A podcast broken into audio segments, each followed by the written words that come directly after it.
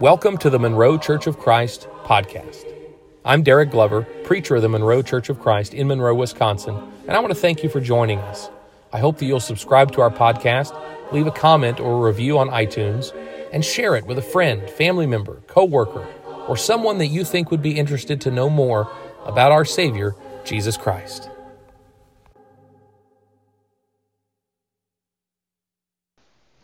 I'm going to do something this morning that I try to stay away from doing pretty often.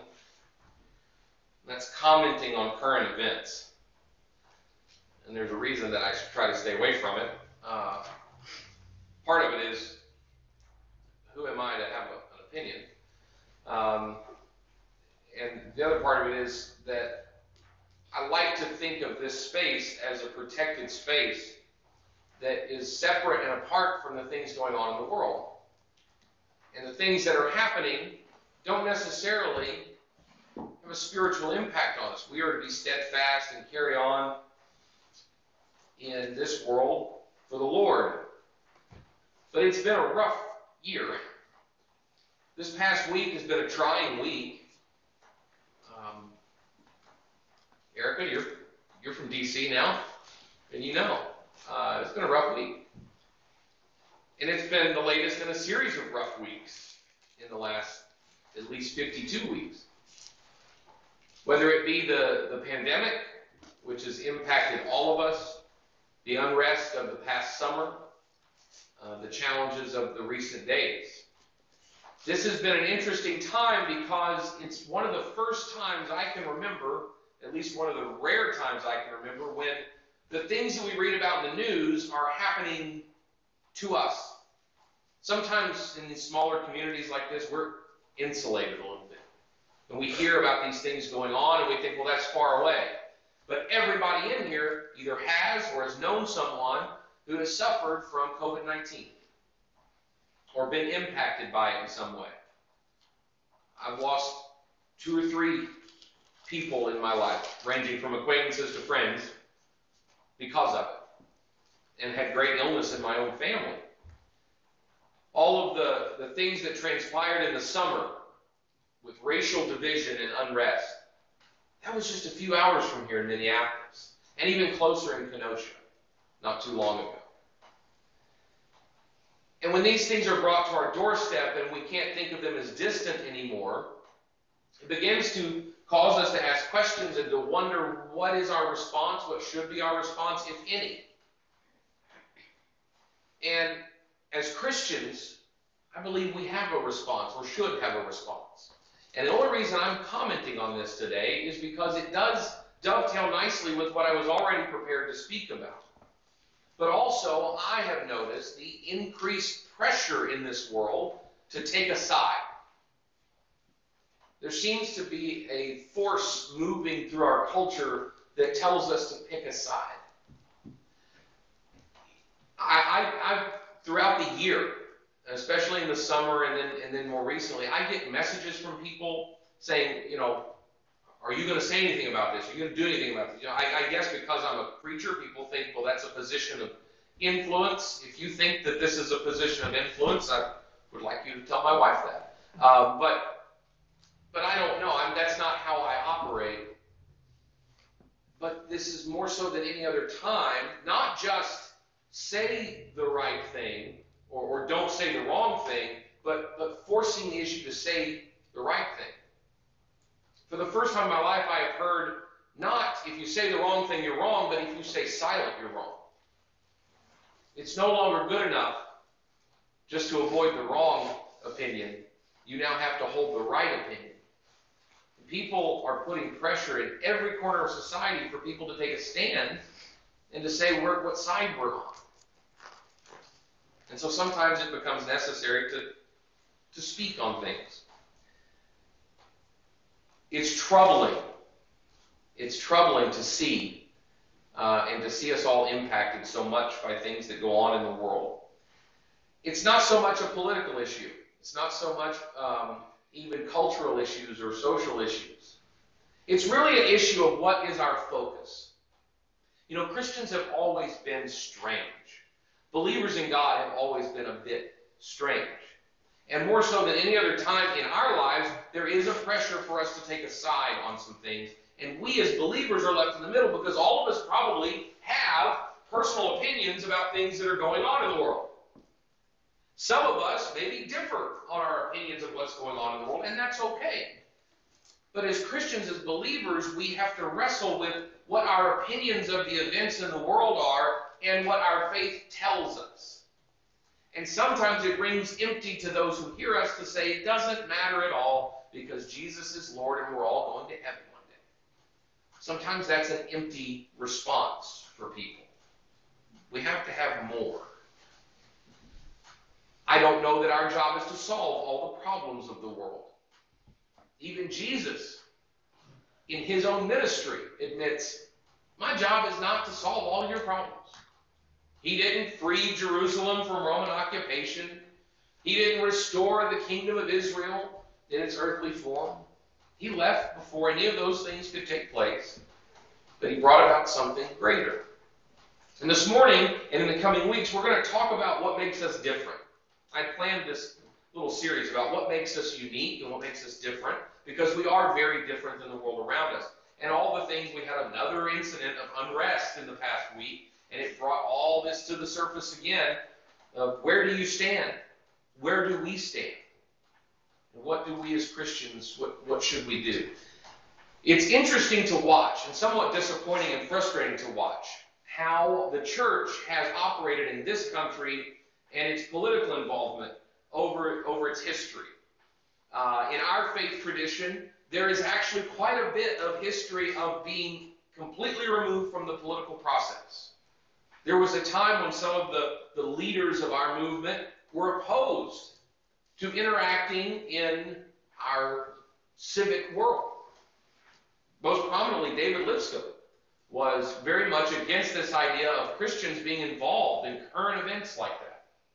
Not because there was some religious opposition to a secular involvement, but because Christians have a different task. And for different reasons, historically, that evolved over time, and we began to accept more and more that Christians should be involved in the political process, that we should be a part of that discussion. And maybe that's the case. Maybe we should.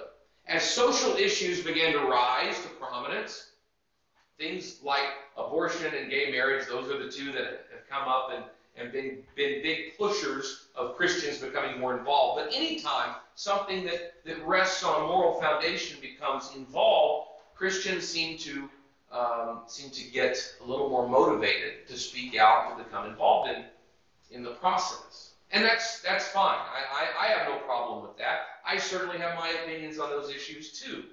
But over time, as we become more and more involved, it seems that a great deal of mainstream people of faith have begun to choose a side, a side that holds their similar view. Now, in my lifetime, I've watched this evolve. And it's gone from concerned Christians over certain issues speaking out to choosing a team. I can remember when I was younger, and Christian, most people, Christians I knew, people of faith, had long leaned a little more to the right because of the conservatism of social issues on that side. And we saw the, it was big where I live because Bill Clinton's an Arkansan. But in the late 90s, when there was so much controversy over some of his personal uh, actions while in office, the faith community was very, very vocal and very outspoken about his choices and his behavior. And it became almost codified as part of a political party that those of faith would be a part of it. And 20 years later, a man was elected who had no better personal history and yet had the support of that faith community. Now, I'm not saying who you should vote for, whether it was right or wrong. It's interesting to watch that evolution. That we go from a people that stand on principle to a people who will ignore the same principles because a person might support our public policy views. And after what happened in this past week, Christians and the, and the Christian faith community has been pulled right into the middle of the conversation because of that support and asked and pointed to and asked to take a side. And there is finger pointing going on between two different sides about riots and protests that happened six months ago or last week. And we find ourselves in the middle of it wondering, what in the world do we do? How did we get to this place? Now, who you vote for is your business. What opinion you have on policy is your business. I'm not here to preach politics. But we must guard ourselves against being pulled into these fights because we have a vision that is to be more eternal than these fights. And so I want to make that comment this morning that as Christians, we have to be on guard and we have to be careful not to be pulled into the fracas of the world. You can have your opinion. You can stand for your opinion. You can vote for your opinion. I really don't care. I'll do the same. But at the end of the day, our home is in heaven. And no matter what legislation is passed in Washington or in Madison or here at City Hall, my job is still the same. I hope that that legislation supports an environment where we can continue to do what we're doing freely. But beyond that, I haven't much interest in it from a faith perspective. Because even if we couldn't do this freely, we still would. Because it's what God calls us to. And so for the next few weeks, I, I, wanted to talk about what makes us different, and then this was put right in front of us. This makes us different, or we should be different. And this is one of the reasons why we should remind ourselves what makes us different. Because people of faith have always been different. We have always been a bit counterculture, at times more so than others. And the verse that Christian read this morning reminds us that God is calling us through Paul, who wrote those words, to not be set to the same standard as the world. He talks about in the previous verses of that making your body a temple and how you're going to interact with one another. And in the context of that letter itself, he's talking to people who are very divided Jews and Gentiles within the same church body, church family in Rome. And he's saying, don't buy into the false narrative of this world that you have to pick a side. There's a third option it's God and his son Jesus Christ. And that can set all things right. And that verse and that letter was written and, and joins a, a, a great number of things that have been written in God's Word about how Christians are to live or how people of God are to live and how they're to look different we're a little bit peculiar. And we ought to be. Now, we live in this world. We have to interact in this world. We have to operate in this world. There's realities about life that we have to accept. We cannot completely remove ourselves into a closed society. That's not what we're called to do. There are some faith communities that do that. Some that, in, in this very area that we see, that do that. We have rejected that idea because that's not the example we see in Scripture. It would have been very easy for the Christians of the first century to be convicted in their faith in Jesus Christ, to be baptized, to become a church, and then to just go somewhere and live and never leave. They could have stayed in that mountaintop experience and lived their life in faith and in service to God, but that was not what God asked of them. That's not what Jesus left them with when he ascended. He gave a great commission. And He said, You have a world to teach. You have a world to share this message with. You have a world to redeem. And when I say a world to redeem, I mean the, the souls in it, not the world itself. We're not here to fix this world. We're here to, to save the souls that are in it for a life that is beyond, a world that awaits us, a home in heaven. We go back and look at the history of God's people. You see, they were always somewhat different. God chose a nation, an ethnic group, to be his people, to be the people through which would come the Savior, the Messiah, Jesus. And they were a nomadic culture for a great part of their history. They wore weird things, they, they followed weird rituals and traditions, and everywhere they went, they were the outcasts.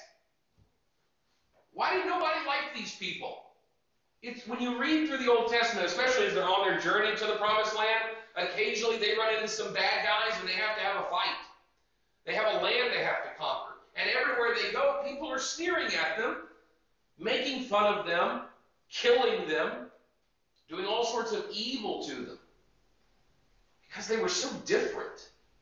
And they finally come into this promised land, and then even though they're in Canaan, and even though they're building their city and they're building their life there, they're still surrounded by enemies. They're still surrounded by oppressive forces. They're in and out of captivity for most of their history. And even to this day, there remains so much conflict in that region, and there has continued to be conflict because there are forces around the Jewish people that are in that region that hate them. God's people have always been different. They've always been on the outside of this world a little bit. Still living in it, still functioning in it, but being called to something different. As we move to the New Testament, we see this continues. Because now it was the outsiders of the outsiders. It wasn't just the Jews, but it was those who cho- chose to believe in Christ. That made them the outcasts of the outcasts in the world. We are called to live in ways that other people don't always understand. And it's not just in the fact that we show up on Sunday morning and do what we do here, or that we try to hold ourselves to some moral standard. We do those things. But sometimes it's just in the fact that we're not impacted sometimes by the things others are. This world around us, we might be fearful or anxious about things going on. But those of us who have a faith in God live differently in response to it than others, as we should. Sometimes that's encouraging, sometimes it's off putting, sometimes it's very strange. We are different, we are odd, we're sometimes weird. And I wanted to take a few weeks to talk in the macro about how those who, who share a faith in Jesus Christ are different from the world. And in the micro, look at even our own specific faith tradition and how we're kind of different than even the other Christians out there. And it's not that our differences make us superior or better or more right. It's that our differences do set us apart. And there are some things about what we do and why we do it and how we do it that we should celebrate. I'm not I don't really like to give in to church bashing.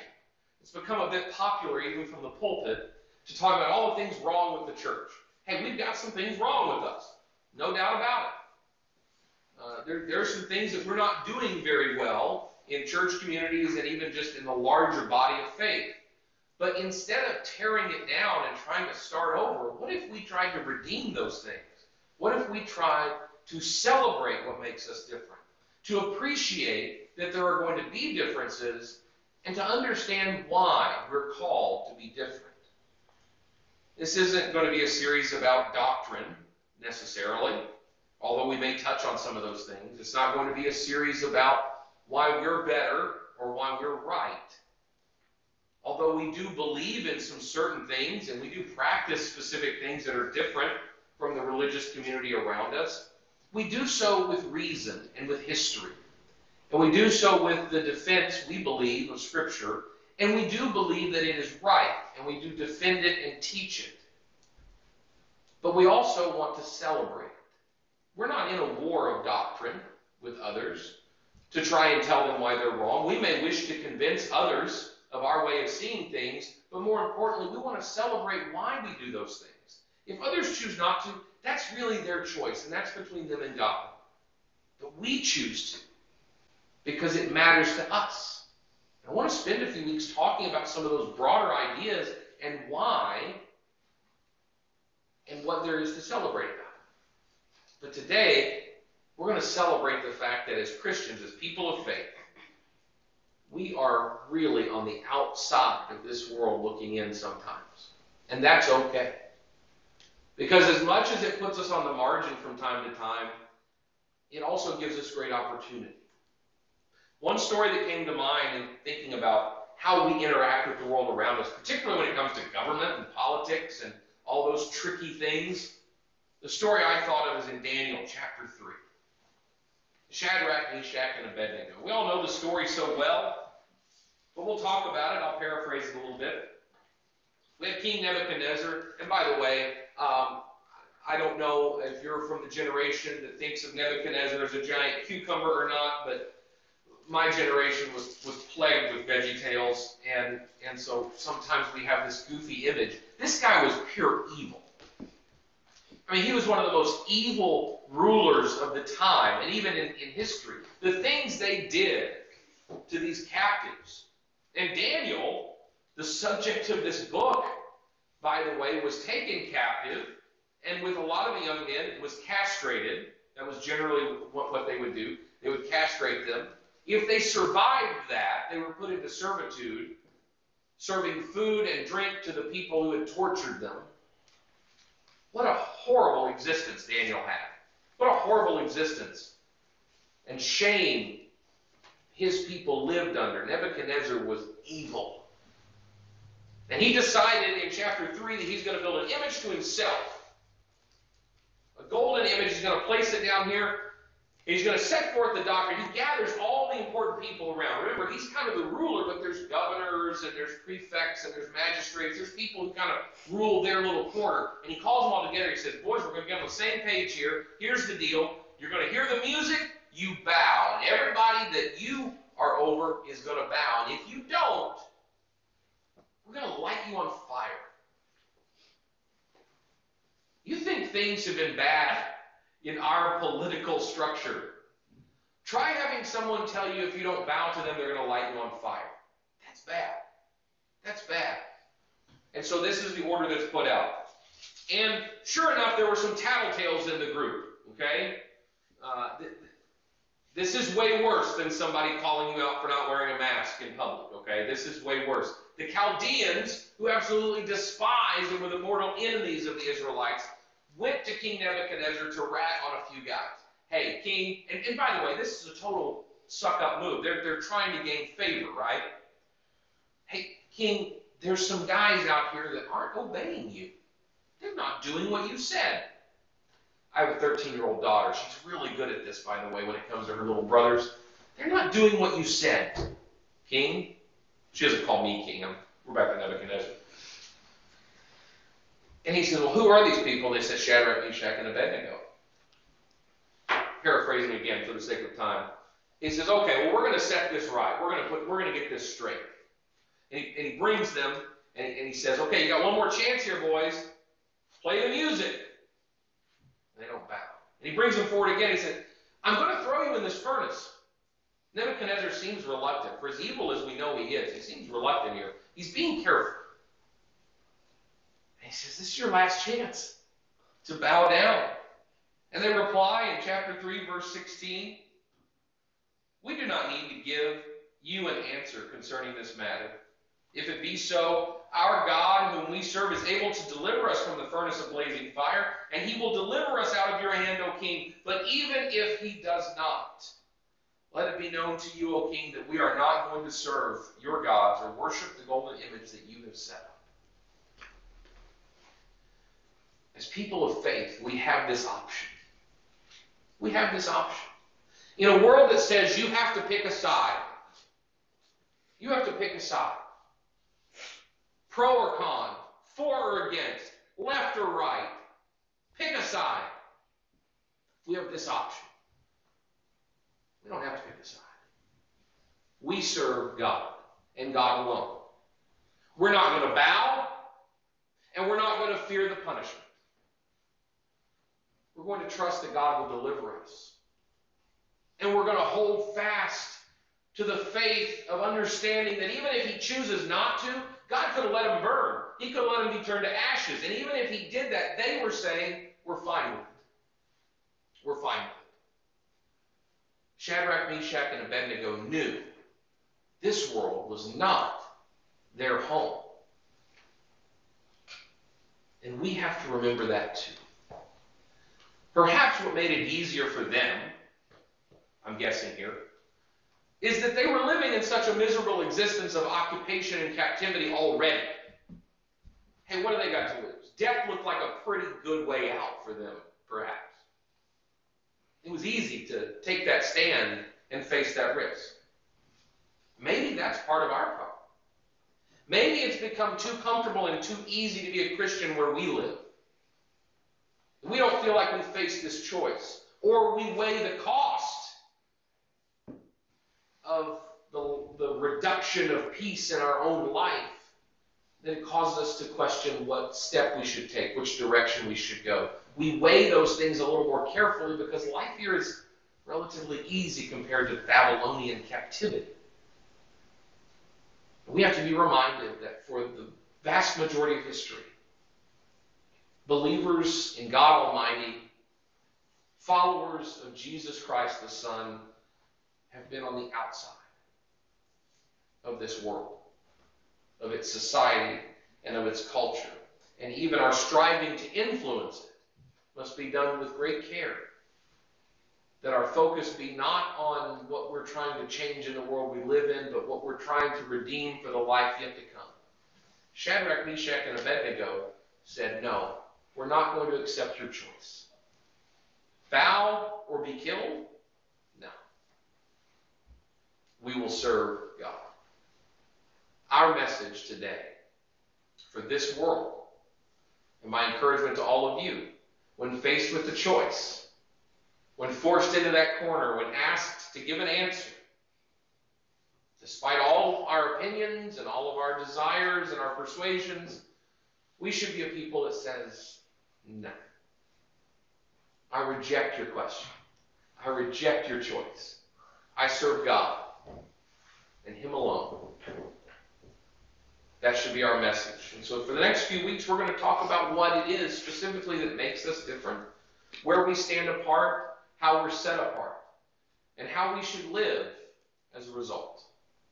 And I hope that you'll be encouraged by it. And I hope you're encouraged this morning that things are never so dark that God can't shine through. Things are never so hard that we can't see the way out with Jesus. Sometimes when things happen that are so devastating, whether it be the illness of a loved one or the things happening in our world, and I've had those moments in life, I just walk outside for a minute and I look up, and hey, what do you know? The sun came up today. The world's still turning. God is still in control.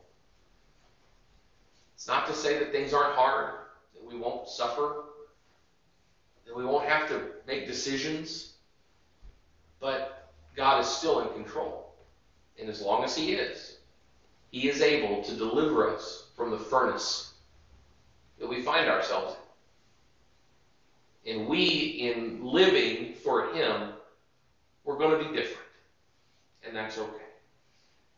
Maybe you're struggling this morning. Maybe you're hurting in various ways and you need encouragement or you need prayer. You know, we set up the last month talking about prayer and how we wanted that to be a focus of the coming year. And we continue to make that a focus of what we do at the Monroe Church of Christ. We want to be a people of prayer. And part of being that people of prayer is understanding how we're different from the world. It's one of the things that makes us different.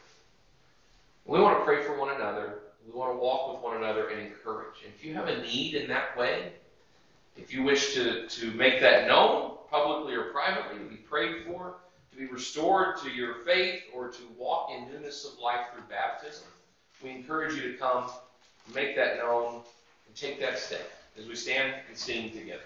Thank you for joining us for the Monroe Church of Christ podcast. We hope that you have found today's message to be uplifting, inspirational, and encouraging. Most of all, we hope that it helps you along your spiritual journey. If you have any questions or comments or would like to drop us a line, you can do so at monroewicoc at gmail.com. We look forward to hearing from you, and we look forward to you joining us next week.